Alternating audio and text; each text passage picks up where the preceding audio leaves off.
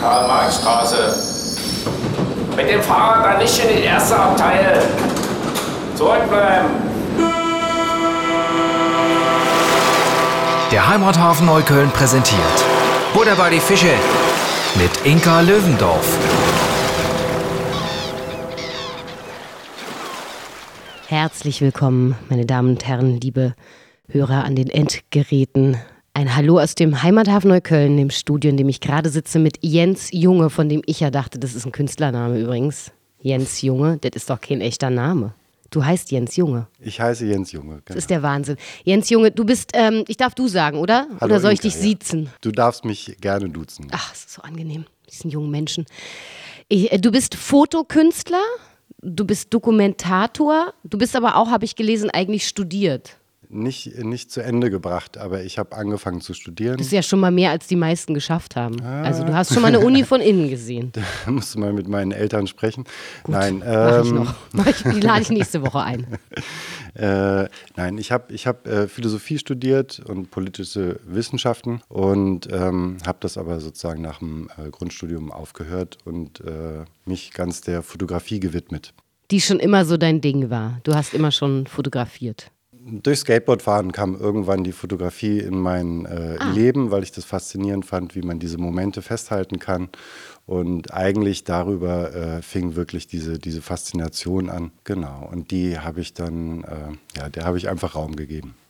Und du hast eine Aktion gemacht, die mich äh, wahnsinnig fasziniert hat, ob der Kreativität in, in einem Moment der Tristesse, die mir die Schuhe ausgezogen hat. Du hast angefangen mit Absperrbändern Orte einzu, wie, wie soll man das sagen, zu mumifizieren, die da in ihrem Corona-bedingten Dornröschenschlaf lagen. Also Kitas, äh, den Heimathafen Neukölln, ähm, äh, Spielplätze, vor allem Kirchen, äh, Schulen, einiges ähm, äh, draußen, einiges drin. Ich würde mich erstmal dafür interessieren, wie du auf die Idee überhaupt gekommen bist. Also was war die Initialzündung für das Projekt und wie hast du angefangen? Also wie geht man an sowas ran? Vom, es gab keine, keine, keine Idee von wegen, ich mache das jetzt, so fing das Ganze nicht an, sondern äh, es war eigentlich eine Entwicklung, ein ganzer Prozess. Äh, einfach um einer gewissen Ohnmacht aus dem Weg zu gehen, dadurch, dass äh, auch ähm, meine, meine, mein Markt und äh, somit meine, meine Einkommensquelle erstmal äh, versiegt wurde, ähm, kam ich in so einen Pausenzustand. Und ich bin nicht gut im Warten und es war nicht absehbar, ähm, wie lange das Ganze noch gehen wird, äh, beziehungsweise wann das aufhört. Und von daher ähm, habe ich das Gefühl gehabt, auch gerade weil es ja doch eine besondere Zeit ist, irgendwas machen zu müssen. Und auf der einen Seite mache ich gerne schöne Fotografie, schöne Fotos, äh, die, an denen äh, hoffentlich Menschen Freude haben, die sie inspirieren vielleicht und ähm, oder einfach so ein bisschen zu was Gutem bewegen in dem Sinne. Ein kleines bisschen gut für den Tag. Aber auf der anderen Seite ähm, ja, gibt es ja auch äh, gesellschaftliche Entwicklung, gesellschaftliche Aspekte und das ist ja nochmal eine ganz andere Geschichte. Und äh, wenn ich eins verstanden habe, ähm, dass, der, dass der Mensch sicherlich sehr gut ist im Vergessen und ähm, um eben ja diesen Moment einzufangen, habe ich angefangen einfach äh, zu fotografieren, erstmal zu dokumentieren nur und äh, letzten Endes über die Tochter von meiner Freundin bin ich dann auf das Thema Spielplätze gekommen. Äh, Es war für mich ein sehr, äh, also in Berlin lebend war das ein sehr äh, verstörendes Bild, sozusagen die einzigen Freiräume, die so eigentlich wirklich vorhanden sind, ähm, für Kinder eben ja tatsächlich mit Absperrband zu versehen, was ja so weit ging, dass es sogar wirkliches Polizeiabsperrband war mit Polizei Berlin drauf und so. Genau, also es gab nie diese Initialidee ganz am Anfang, sondern letzten Endes war das Ganze einfach ein äh, Projekt. Und das hat sich dann weiterentwickelt eben ähm, von diesen Spielplätzen, die ja doch sehr zeitgebunden waren, weil es ja doch zum Glück nur ein recht kurzer Zeitraum war, in dem die abgesperrt wurden, äh, hat sich das dann weiterentwickelt zu ja, allem möglichen Bereichen. Und das war dann auch ähm, äh, der Versuch bei dem Projekt, die eben mit einzubeziehen, äh, die eben betroffen sind tatsächlich. Was war der krasseste Ort, den du eingebannt hast mit deinem Absperrband? Wie nennt man das überhaupt? Wie würdest du es bezeichnen, den Akt als solchen? Also äh, da bin ich auch durch Kinder wieder auf einen neuen Namen gekommen, Ja. äh, weil die haben das als Corona-Band schon bezeichnet. Ja, okay. Ähm, und vom Prinzip her Absperrband, ja, Flatterband. Ja, verbändeln, Es gibt aber- sehr viele Also der Akt, weißt du, das, das Verb dazu. Wie würdest du das bezeichnen? Ähm, vernetzen. Vernetze, finde ich super. Also was war der, der unglaublichste Ort oder der, der aufregendste Ort oder ja, was, was ist dir so am meisten in Erinnerung geblieben, den du verbändelt hast, vernetzt hast? Ich kann die Frage eigentlich so nicht beantworten, ähm, weil letzten Endes dadurch, dass ich immer einen Tag hatte, um ein Projekt an einer gewissen Örtlichkeit umzusetzen und man dementsprechend viel Zeit natürlich da auch verbracht hat, in, äh, auf dem Boden rumgekrochen ist, äh, Ja, ja. an den Decken entlang äh, geklettert, ähm, hat man einfach eine ganz gewisse Bindung zu jeder Örtlichkeit gefunden. Ähm, was mir selbst, ich glaube, was für mich selbst am verstörendsten war oder einfach, wo mir das Projekt tatsächlich am nächsten gegangen ist, war, ähm, als ich äh, eine, eine Haustür bei einer häuslichen Quarantäne ähm, eingepackt, versperrt, vernetzt habe. Ähm, weil letzten Endes war das in unserem Haus. Das war eine Nachbarin von ganz oben und ähm, dadurch kam das Ganze sehr nah und dadurch, dass es auch einfach nur ein, ähm, ein Hausflur war mit einer Tür, äh, war das Ganze eben auch sehr reduziert und sehr plakativ, also einfach sehr, ja, der Heimathafen zum Beispiel, da gibt es viele Stühle, dies, man hat viel zu gucken. Da war das einfach so persönlich. Äh, es war in der direkten äh, Nachbarschaft und von daher glaube ich, da habe ich das erste Mal die Nähe mitbekommen und auch was das ähm, für eine einzelne Person äh, nochmal wirklich heißt. Ja. Und du hast aber auch im Krankenhaus, hast du erzählt, äh, im OP-Saal mit so einem super teuren Gerät was eingeschnürt. Das stelle ich mir auch total bedrückend vor. Also nicht nur in so einem OP-Saal zu sein, aber auch eben genau diese Geräte und dieses Ganze drumherum und, und so. Also ich hätte mir vorher bestimmt nicht träumen lassen, dass ich mal auf äh, Knien und auf dem Rücken und Bauch unter einem ähm, Operationstisch lang krabbel. Äh, allein der Gedanke, was da äh, normalerweise passiert und so, ähm, ja. Aber äh, ich muss zugeben, auch da, man, man bekommt eine ganz eigene Bi- Bindung wieder oder eine ganz eigene Verbindung zu, zu, diesem, äh, zu dieser Örtlichkeit. Und ähm, wenn man dann noch äh, die verbundenen Schicksale, die Geschichten dazu hört, ähm, das bleibt alles hängen. Und deswegen war auch das, was ich gerade meinte, ich kann eigentlich die Frage so nicht beantworten, weil Ja. jeder Örtlichkeit wirklich, wirklich immer was Besonderes hatte. Haben die das denn wohlwollend aufgenommen? Also jetzt zum Beispiel im Krankenhaus, waren, haben die Leute sofort verstanden, was du da machst oder willst? Oder gab es da auch Stimmen, die gesagt haben, boah, das ist totaler Blödsinn und Zeitverschwendung und wollen wir nicht? Also ganz im Detail kann ich das tatsächlich nicht sagen, weil ich die Diskussionen im Hintergrund äh, natürlich nicht mitbekommen habe. Es gab auch Plätze, an die ich nicht äh, konnte. Okay. Ich bin bis heute in keinen richtigen Berliner Club gekommen. Ähm, also das, was man mit einem Berliner Club sozusagen verbindet, äh, weil es immer wieder Stimmen gab, die dann irgendwelche Zweifel geäußert hatten. Und ähm, ich vermute, dass das damit zu tun hat, dass das Projekt keine klare Stellung bezieht. Letzten Endes äh, ist Ansatz bei der, bei der ganzen Umsetzung auch gewesen, den Örtlichkeiten mh, eine Plattform bieten zu können, um einfach ihre Erfahrungen auch äh, mitteilen zu können und um die festzuhalten. Aber ähm, es war jetzt kein großes Solidaritätsprojekt, es war jetzt auch kein großes, äh, ich finde das alles nicht gut Projekt, sondern letzten Endes ähm, kann jeder aus diesem Projekt machen, ähm, was er möchte. Und ähm, das war auch Ansatz. Aber das hat es auch äh, dementsprechend schwer gemacht, weil ähm, ja, an gewissen Plätzen kommt man natürlich nur, wenn man dann eine entsprechende Solidarität für alle aktuellen Ereignisse generiert. Oder wenn man natürlich das Gegenteil macht, weil dann bezieht man klar Stellung. Dann wissen Menschen, ah, wo äh, kommt das später mal hin, wo kann man das einordnen.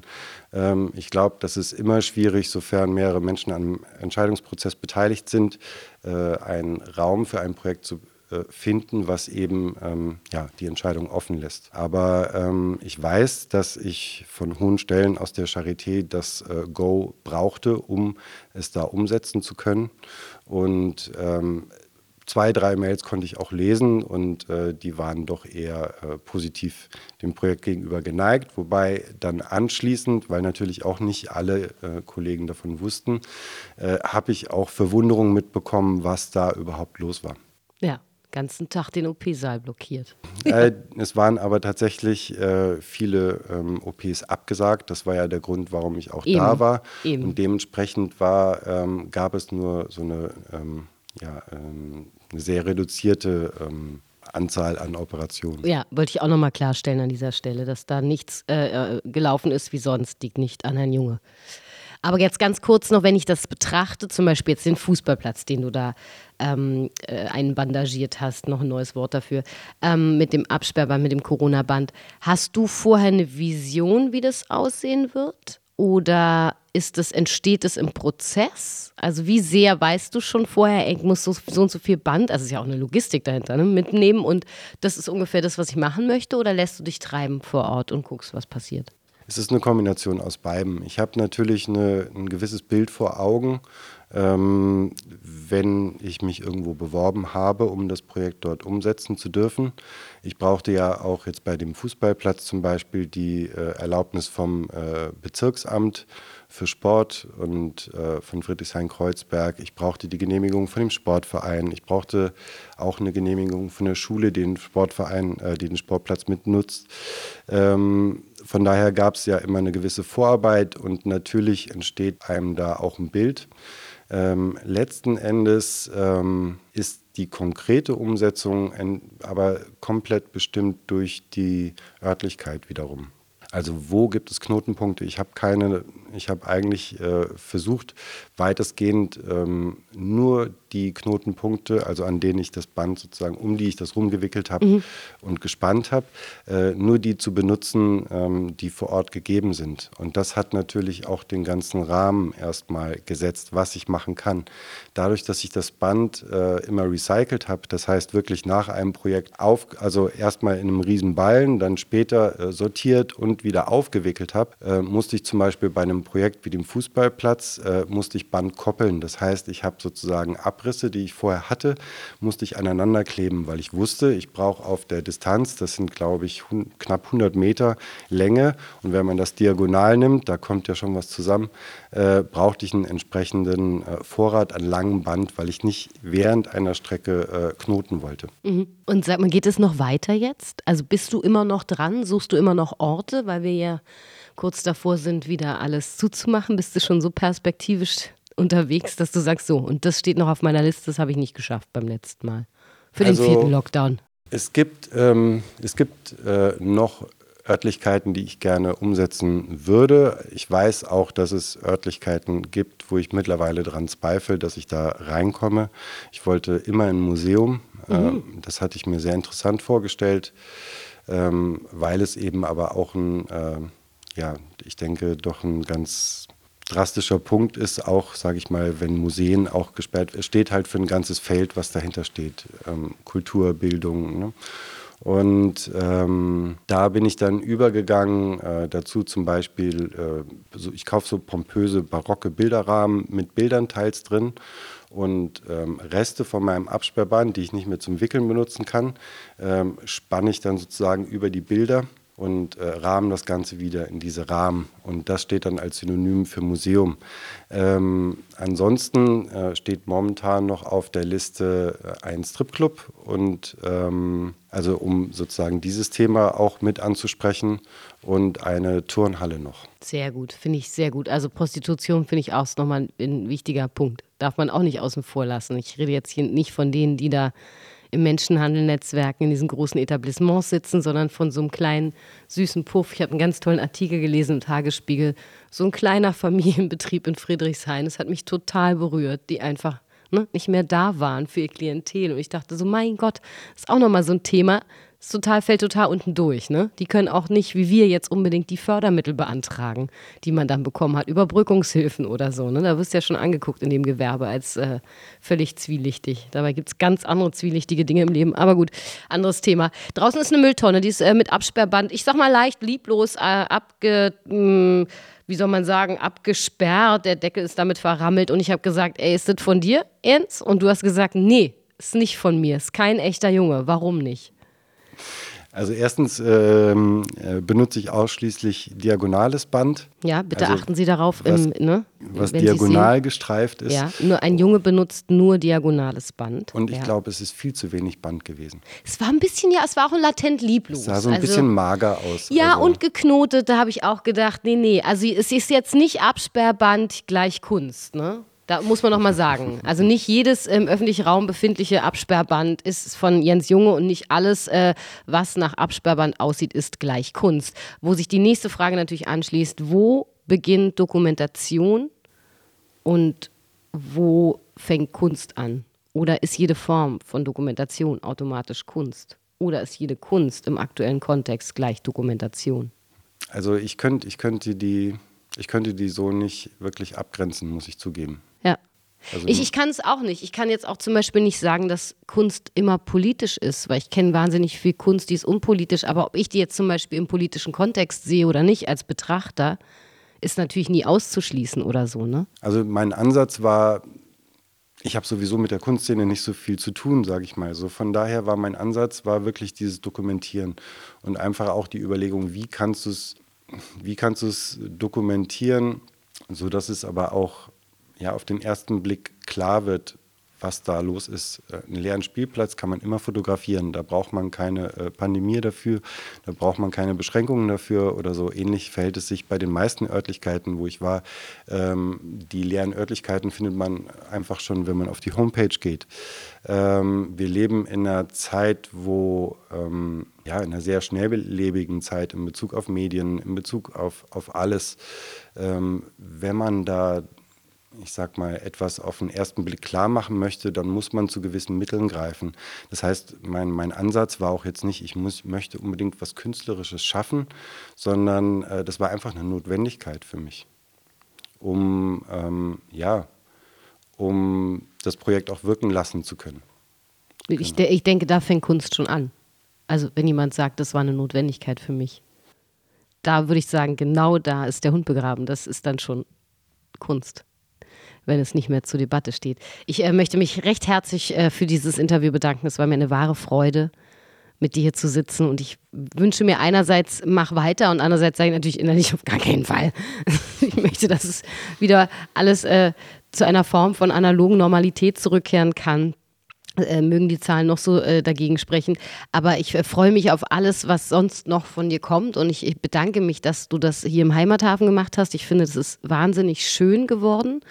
Tatsächlich, ne? also absurd das auch ist, so ein Absperrband, das sieht auf einmal unglaublich interessant aus und gibt diesem Saal so einen ganz komischen, modernen Kontext, den er so ad hoc ja nicht hat der alte Ballsaal und das hat mich unglaublich gefreut. Die anderen Sachen, die du gemacht hast, sind noch viel unglaublicher. Ich habe jetzt nur einen Teil davon gesehen. Ich finde dein äh, Engagement rein physisch schon mal extrem beachtlich. Ich finde die Idee dahinter genial. Ich blicke darauf mit, mit Neid und, und, ähm, und Stolz. Danke, dass du es getan hast. Danke, dass du dir die Zeit genommen hast für das Interview heute und für dieses Projekt. Und ähm, wenn Sie noch mehr wissen wollen, Jens Junge, äh, kann man googeln. Heike gehört. Also wenn wir schon in so einem kleinen Dankesregen gerade sind, würde ich wahrscheinlich auch gerne die, äh, die Möglichkeit nutzen, um äh, euch als vom Heimathafen und auch eigentlich an allen, allen anderen Plätzen ähm, zu danken, die mir überhaupt die Möglichkeit gegeben haben, das umzusetzen. Und ganz voran auch ähm, ja, die Unterstützung von, von guten Freunden von mir, ohne die auch äh, eine, eine Vielzahl dieser Bilder überhaupt nicht äh, so möglich, äh, also die so sonst gar nicht möglich gewesen ja. wären. Ey, machen ist ja immer mein Motto. Machen, Leute. Einfach machen. Reden kann jeder. Herzlichen Dank an dieser Stelle. Ich und ähm, ich bin mir gar nicht so sicher, ob das alles für dich wieder so weiterlaufen sollte wie vorher, wenn jetzt du sagst, dass da all deine Kunden abgesprungen sind und du konntest nicht mehr so. Weil ich finde, was da jetzt entsprungen ist, hat so ein großes Potenzial. Das finde ich richtig cool. Also da bin ich ja auch wieder in so einem Zwischenkontext. Ne? Manchmal denke ich so, hey, es muss back to normal. Und manchmal denke ich so, aber manches war auch gar nicht so schlecht. So, ne? Da bin ich wieder mal an so einem Punkt, wo ich denke, ach, lass uns darüber sinnieren, was es auch an kreativen Kräften hervorbringt, wenn wir alle nicht einfach in einer Selbstverständlichkeit durchs Leben hetzen können, in einem Affenzahn, der wirklich nicht mehr unserem äh, Biorhythmus entspricht. Mit diesen Worten, Biorhythmus hin, Biorhythmus her, wir sehen uns und hören uns demnächst im Heimathafen oder hier im Äther. Ich freue mich sehr. Vielen herzlichen Dank. Tschüss. Buddha bei die Fische vom Heimathafen Neukölln. Das ist also ein Stück Inventar dieser Stadt, ein Stück äh, der geistigen und seelischen Infrastruktur. Uns gibt's überall da, wo es Podcasts gibt.